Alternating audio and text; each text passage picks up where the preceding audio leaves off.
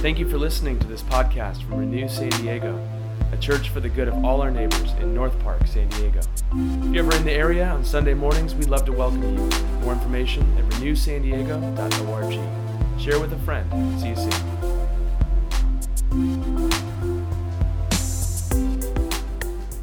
A reading from the Gospel of Matthew. Then Jesus went about all the cities and villages, teaching in their synagogues and proclaiming the good news of the kingdom and curing every disease and every sickness. When he saw the crowds, he had compassion for them because they were harassed and helpless, like sheep without a shepherd. Then he said to his disciples, The harvest is plentiful, but the labors are few. Therefore, ask the Lord of the harvest to send out laborers into his harvest. Then Jesus summoned his twelve disciples and gave them authority over unclean spirits to cast them out and to cure every disease and every sickness. These are the names of the twelve apostles. First, Simon, also known as Peter and his brother Andrew, James, son of Zebedee, and his brother John, Philip and Bartholomew, Thomas and Matthew, the tax collector, James, son of Alphaeus, and Thaddeus, Simon, the Canaanian, and Judas Iscariot, the one who betrayed him. These twelve Jesus sent out with the following instructions Go nowhere among the Gentiles and enter no town of the Samaritans,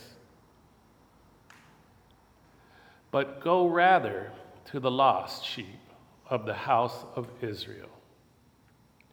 As you go, proclaim the good news. The kingdom of heaven has come near. Cure the sick, raise the dead cleanse the lepers, cast out the demons. You received without payment, give without payment. The word of the Lord. Thanks, Thanks be to God. God. Friends, let's take a moment and pray together. Gracious God, as we consider the scriptures we just read, it's not our natural default drive to be slow, intentionally listening, to open our ears and our eyes to a new perspective. Our, on the contrary, our lives move so quickly, and we already have so much frustration and confusion and voices coming at us a thousand miles per second. And so now I'd ask that as we take time to listen, so we take a moment to breathe and consider that your Holy Spirit is closer to us than our next breath. That you are not only around us and above us, you are within us. You see us and you know us with all of the ways we are so beautiful, radiant, good people, loving one another. In all the ways we are so broken and fractured, full of contradiction, not very good people, at odds and in conflict with one another. And the reality is, we go through this life a mixture of all of those competing attributes most of the time. You see us in all of our diversity and complexity, and you love us. And your response is to move toward us in sacrificial, self giving love in the person and work of your Son, Jesus Christ. So help us to see that you're actually moving toward us right now. Teach us by the power of your Holy Spirit in a way that our lives will be transformed. And then send us out, Lord, to be your hands and feet of renewal wherever we go, just as you sent out those very first 12 friends of yours, as we just read. Have your way in us and through us. We invite you, Holy Spirit, to have your way. In your name, amen. Amen. Well, friends, I don't know how to begin a sermon like this when the world is swirling around us and there's so many different thoughts and uh, actions and feelings going on. This, you know, when people ask me how am I doing, I still say I'm both heartbroken and hopeful most of the time. I did have one high point earlier this week when one of my best friends from high school, Jaden, came over with his family for one of our first socially distanced barbecues. And on the back porch, we set up two tables. Florence had a nice tablecloth and a centerpiece on each. And uh, as we continued to go on into the night, he and I said, Let's go take a walk to our old high school. We both went to St. Augustine High School, about 10 blocks south of here. So we walked from my house, and it's about midnight. We're going around Saints and poking our head through the wrought iron gate, saying, Do you remember that football game? Do you remember what happened right there? And oh, this is where we had, you know, Spanish class. Do you remember what that teacher was like? And uh, it just dawned on me in the moment where we, here we are, two Anglo guys with lighter complexions walking around at midnight, stoke, sticking our heads through these fences of private property without a care in the world. I don't think either one of us was concerned about the police being called on us.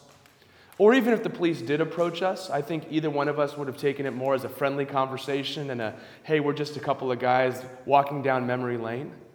And it struck me that if we both had darker skin, that there would be a lot different fe- of different feelings going on in that very moment. That there would not be the luxury uh, or the privilege of being able to walk without a care in the world and just enjoy that moment.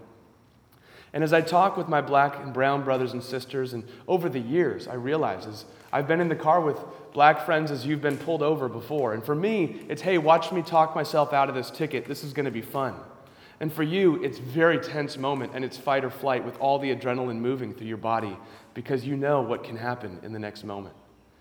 And so I'm both heartbroken and hopeful at the same time. Now, I do realize, friends, that as soon as I start a sermon with a story like that, some of you are saying, Good, I'm so glad that we're starting the sermon by talking about race, because race matters and black lives matter.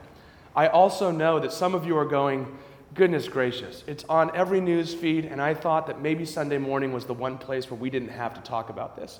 And others of you are probably thinking, you know, I'm not sure where this is all going. I'm a little uncomfortable right now, but I trust this church, or maybe you trust me, I hope, and we can you'll say, "Look, I'll go with you on this journey and we'll walk together." But here's the thing, I just need to level with you. It is really hard for me to preach um, online during COVID 19, anyways, especially when it's time to have a heart to heart conversation about racial justice, uh, about uh, fear, about racial reconciliation, and yet, uh, I'll tell you, part of my fight or flight is that I would just rather not talk about anything and just keep it on the sunny side. And yet, the church is called to be a healthy family. And in a healthy family, you can talk about anything. The church, I believe, is also the hope of the world because it is called the body of Christ and his very hands and feet and mouthpiece in this world. And so, if the church is silent in times of injustice, the world is losing its hope. It is our calling, especially in a moment such as this, to not look away, but to look toward the pain of our friends, to not walk away, but to walk with them. So, we're going to explore that in the context of our scriptures for today. Now, here's an interesting thing. I'm not sure if you're aware. I have not been choosing the scripture passages for each Sunday. These have actually been given to us through the global church's book of particular readings for a particular Sunday. That's called the lectionary. So these are the scriptures that would be read in most churches around the world, from California to New York to Europe to Africa to Asia to Latin America, everywhere, are, uh, are looking at these passages right now. And I think it's intriguing that Three weeks ago, we looked at Pentecost that showed us that when God's Spirit comes on the scene, the mark of the Spirit is that people of every ethnicity and culture stream together in peace and harmony and joy and love. Last week, we looked at the Trinity that tells us that God, throughout all eternity, is a diverse community, three in one, Father, Son, and Holy Spirit joyfully loving one another, dancing around one another with creative love throughout all eternity. And you and I are created in the image and likeness of that God. So we are designed to live in diverse community filled with joy. And today we come to this passage where Jesus calls his 12 epicenter core followers and then blesses them and sends them out in their mission. So let's look today as Jesus calls these 12, and we will see Jesus' compassion, Jesus' companions, and Jesus' commission. Okay? First, Jesus' compassion. As he enters in that first passage, then Jesus went about all the cities and villages, teaching in their synagogues, proclaiming the good news of the kingdom, curing every disease and sickness. And when he saw the crowds, he had compassion on them. First, we see his mission. His mission is teaching, proclaiming the good news of the kingdom, and curing every disease and sickness. His mission is both proclaiming the kingdom of God with his words and embodying the kingdom of God with his actions. Right? It's moving in one direction with through his words and his deeds. The kingdom of God is on the move as people who are far from God are being brought into the center of God's presence and love and renewal, and people who are on the outside through disease and sickness are being brought to the inside through health and wholeness. The kingdom of God is dynamic and it's on the move. And in the midst of all that dynamic, energetic movement, he saw them. A God who sees. A Jesus who, in the midst of all the renewal activity, is not too busy to take notice of hurting people. You know what this means? He sees you. When he saw that they were harassed and helpless, Harassed is a, uh, in Greek is the, the word torn. It's, it's an image of harassed by all of the external things that keep piling on and happening to you. And helpless is the idea of being internally disheveled. They're harassed from outside, they're helpless on the inside, and He sees them. Friends, He sees you in all the ways that you are harassed that you are torn by any number of voices and perspectives that are competing for your attention right now. For the ways you are harassed and you're becoming weary and exhausted by living in perpetual uncertainty of life. For the ways you are tossed out and tossed about by financial insecurity. He sees you in the ways you are running from your pain where you are self medicating. And maybe you're beginning to realize what used to be the solution is becoming a problem in your life as addictions are growing and taking root. He sees you. He sees you in the ways you're helpless, in the ways your inner critic is beating you up and telling you you're going to amount to nothing and you're going to fail, that your best days are behind you and the future is bleak. He sees you in the ways that you are confused because there's so much coming at you all the time. And you feel like you're just barely catching your breath. You don't know what to do. He sees you in the ways you're frustrated and regretting the past, or scared and fearing the future. He sees you. How are you harassed and helpless? And how does it make you feel to know that God is not standing far off and merely watching your life unfold, but God is intimately concerned about you? He sees you, He sees us. In our moment of national pain along racial lines, He sees us in this pain exploding at every seam. He sees you, maybe this is the first time that you've encountered racism intentionally. And it's overwhelming, and it's exhausting, and it's shocking, and you feel like you don't know what to do, and you usually do know what to do. And since you don't know what to do next, you're tempted to say, maybe we just shouldn't do anything. It feels like you're drinking from a fire hose, and it's so much. He sees you. He sees you, friends, as you've been involved in racial equality and justice your whole life. He sees you if it has not been by choice, but it's been because of the color of the skin that you were born into. And so when you leave your home, you go into a world that you know was not designed for you. And even now, you're tired and exhausted. You're frustrated and upset. On one hand, perhaps you're glad that Others are taking note and walking and marching. And at the same time, you wonder how long the soul of this country can keep it up before we go back to the short news cycle, to creating a world of comfort for ourselves. He sees you. A God who sees people in need right now, hearing and witnessing stories of black lives, of black brothers and sisters who are hurting and in pain. A God who sees George Floyd and his family, who sees Breonna Taylor and her family, who sees Ahmaud Arbery and his family, who sees Rayshard Brooks and his family, who was gunned down two days ago outside of Wendy's in Atlanta. A God who sees and he has compassion on them. That word compassion comes from two words that means to suffer with. A God who not only witnesses the pain of this world, but actually experiences it with you. A God who is committed to putting this world to rights, even to the point of taking all the pain and brokenness and injustice and frustration upon his own shoulders even to the point of death on a cross. Now that's compassion. That's a God who sees you. Not only sees you, but enters into your suffering.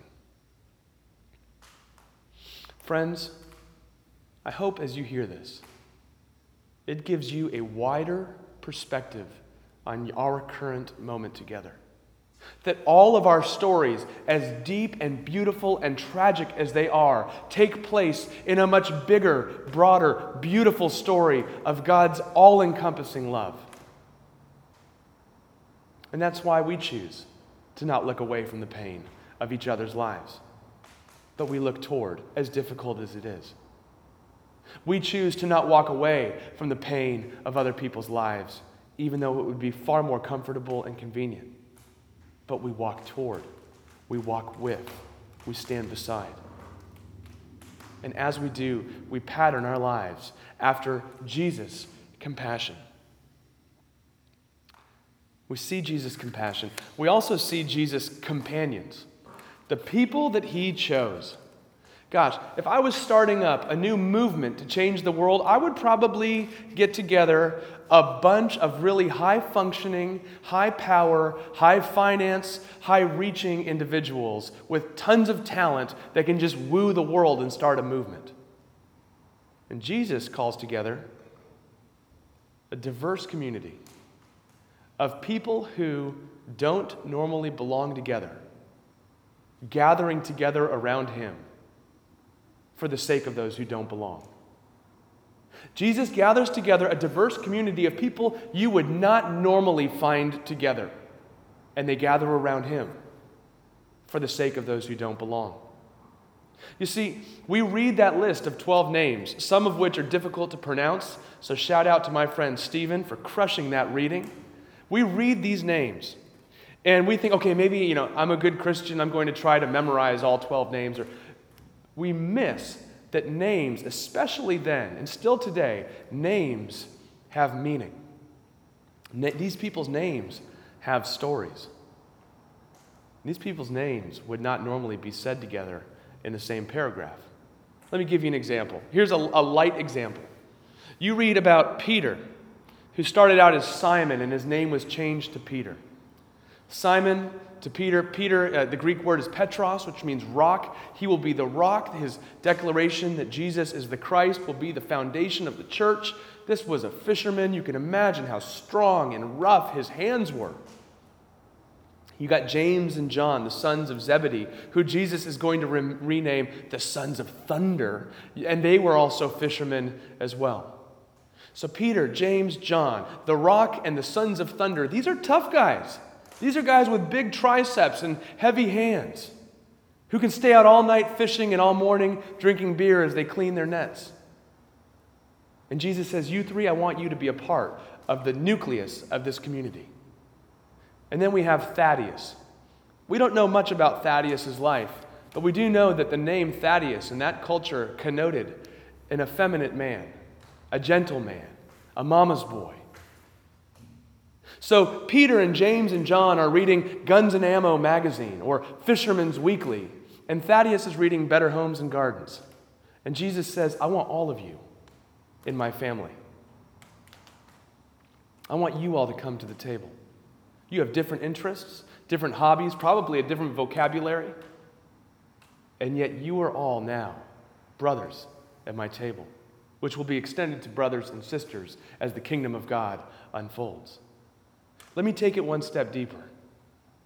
Here's what we do know you have Matthew the tax collector sitting at that table with Simon the Canaanian. Other translations call him Simon the Zealot. Now, the context of this moment is that Israel in Jerusalem is being occupied by the Roman Empire. In the midst of the Pax Romana, Ro- the Roman Empire has their foot on the neck of Israel. And Israelites cannot stand it. And there were different responses to the occupation and the oppression of the empire. Matthew chose a response of if you can't beat them, join them. And so Matthew was a Jewish man who would work for the Roman government to go back to his own fellow people and extort them by enforcing them to pay not only taxes, but to overpay their taxes. And he was getting wealthy it. This guy was a collusionist. This guy was working with the occupying empire to crush his own people. Simon the Canaanian or Simon the Zealot would have been on the exact opposite side of that equation. A Jewish man who could stand the Roman occupation no longer. And so his response, rather than giving in, would be to fight back and to fight back with violence and to fight back to the very last drop of his blood and last drop of his tears to end the occupation at all costs. And Jesus says, Matthew, who's helping the occupation, and Simon, who would fight it to the death, you two are now brothers at my table. I call you to myself. Do you see what's going on here? Jesus is choosing companions that would never, ever belong together. And the unifying principle of what can help them come together and call themselves brothers is not that they think the same way, not that they act the same way, not even that they believe the same way at this point.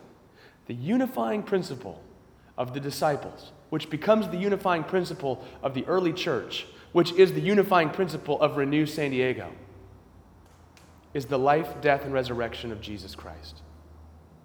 Which brings people of every ethnicity and culture, socioeconomic status, place in our faith, family status, orientation, all of us can gather together around Him. I also want to point out that even here, when it lists the people that are with Jesus, we know that Peter will later deny Jesus three times unto his death. And right here, and Judas, Iscariot, you know, the one who betrayed him. That even from the beginning, there's this foretelling of Jesus saying, I'm inviting friends and enemies to my table. I'm inviting those who will lead to peace in this world and those who will lead even to difficulty in my life, even to the point of death, and all are invited to be a part of my family. Friends, is your perspective of your social circle that wide? Or do you settle for being around people who, by and large, look like you, make a similar amount of money that you do, take the same kind of vacations as you do, eat and drink the same things you do, vote and read the same political blogs or news channels that you do. So your life has become an echo chamber of false comfort that just merely affirms all that you already think and believe. What would it look like for you to pattern your life and this week to intentionally identify somebody who God has placed in your life who is different than you, to get a hold of them, to share your story and ask some questions about theirs? At Renew Church, we are developing such trust with one another because our unifying principle is Christ that we can actually say to each other, hey, I heard you say this, or I saw you write this on Facebook, and I actually disagree, but I respect you greatly. Help me understand how you came to that conclusion. Don't you see how this is the way to greater unity and the way to greater growth in our own lives?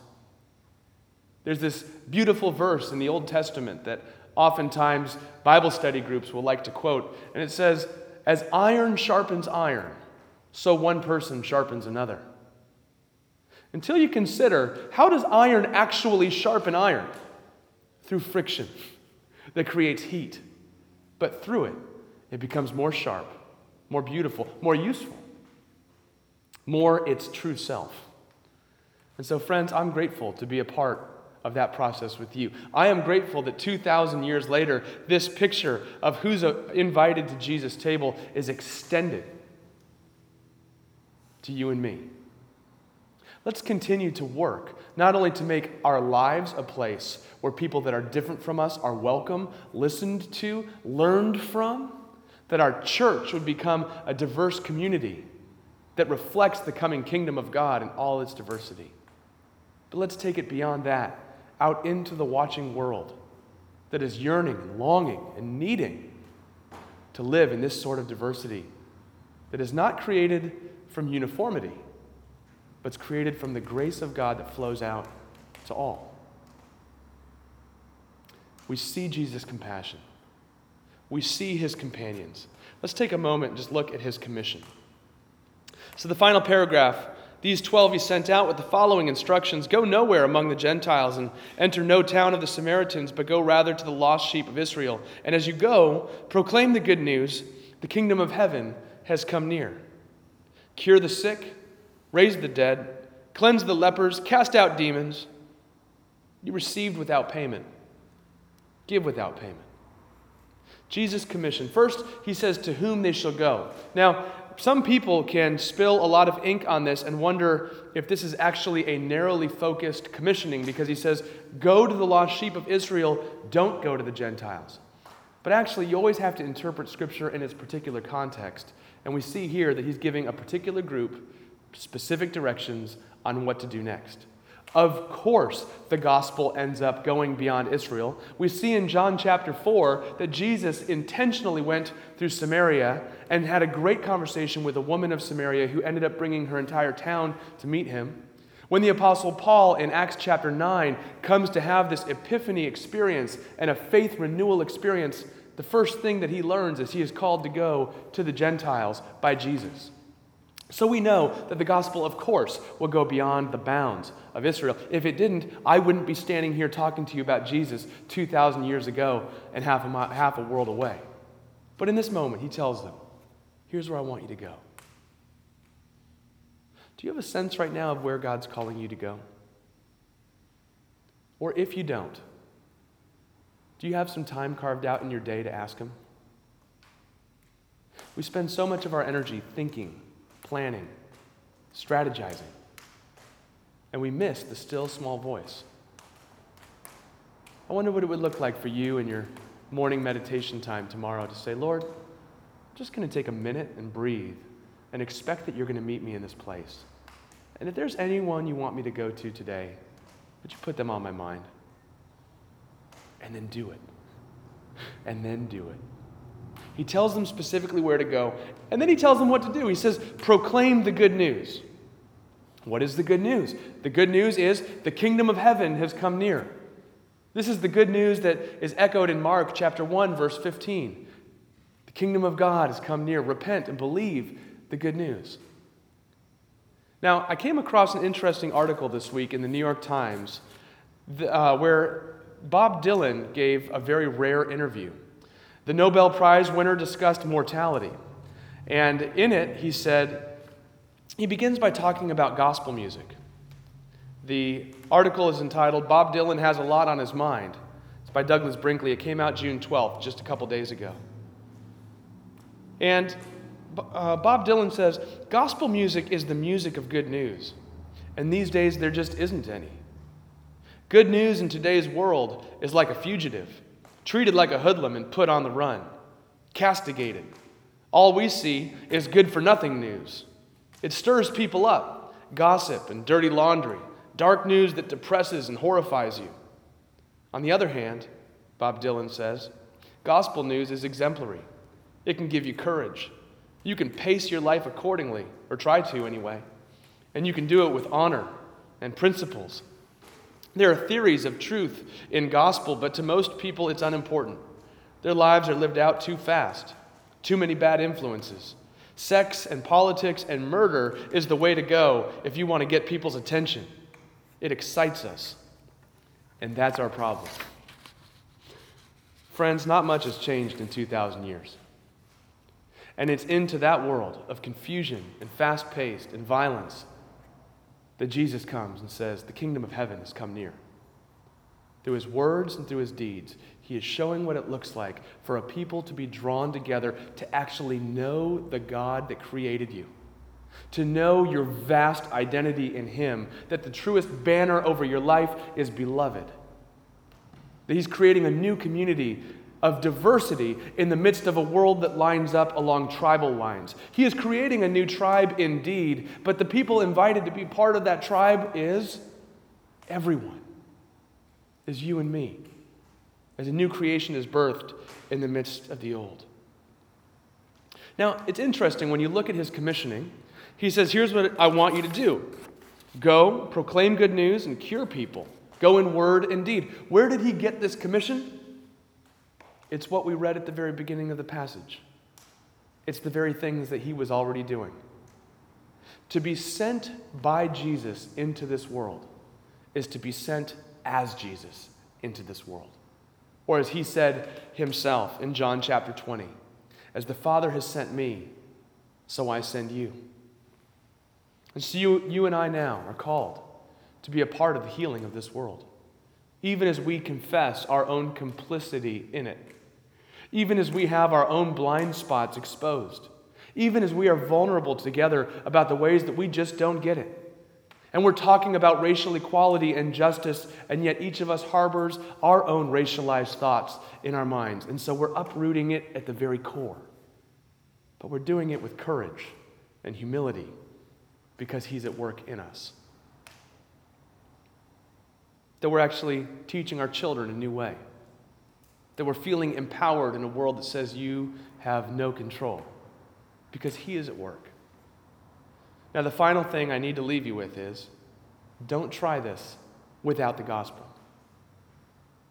Over the years, I've had the privilege of ministering to some amazing people working for social justice, for human rights, working among the poorest of the poor, the outsiderist of the outsider. That wasn't a word yesterday, it is now and it'll burn you out. That work will eat you up. You can throw 168 hours a week at that work and barely scratch the surface. So Jesus says, don't go try to live out the gospel without the gospel. His words are, you received without payment, give without payment. The whole idea of receiving without payment is the idea of grace, a free, undeserved gift. Friends, he says to you and me, Look how I love you. Look how I move toward you in all the ways you don't get it. Look how I forgive you. I go to great lengths, even to death on a cross. Look how I give you a new hope and a new future, even to the point of an empty tomb in my resurrection that tells you that pain and sorrow and even death and injustice will not be the final word on this world. Look to me. And as you do, you have an ocean of resources to draw from, to go forward with humility and with hope, to go forward with urgency and with patience, to go forward with the joy of the gospel. This, my friends, is our great invitation today. Let's pray. Gracious God, I pray now, as we are harassed and helpless, that you would be the one who is the Good Shepherd to us. Help us to realize that you see us in all our questions, in all our frustrations, in all our anxiety, and you know us. Help us to realize you see the pain of this world, especially among our brothers and sisters of color who are rallying the cry for the world to wake up and take notice of injustices that have long gone unspoken and unchanged. And may this be a moment where we not only receive your compassion, but we echo it out into this world. Help us to see your diverse companions and give us great gratitude that we are counted among that number with all the ways we get it and all the ways we don't get it. With the ways that our lives are two steps forward and one step backwards, you still call us to your table time and again. And help us to hear your commission that says, Go and do likewise. Love one another as I have loved you. Lord, may our lives be marked by grace. May this world be marked by your kingdom, which is on the move even now. Help us to live as citizens of that kingdom, as ambassadors of it as well. We pray all these things for our good and for your glory. Amen.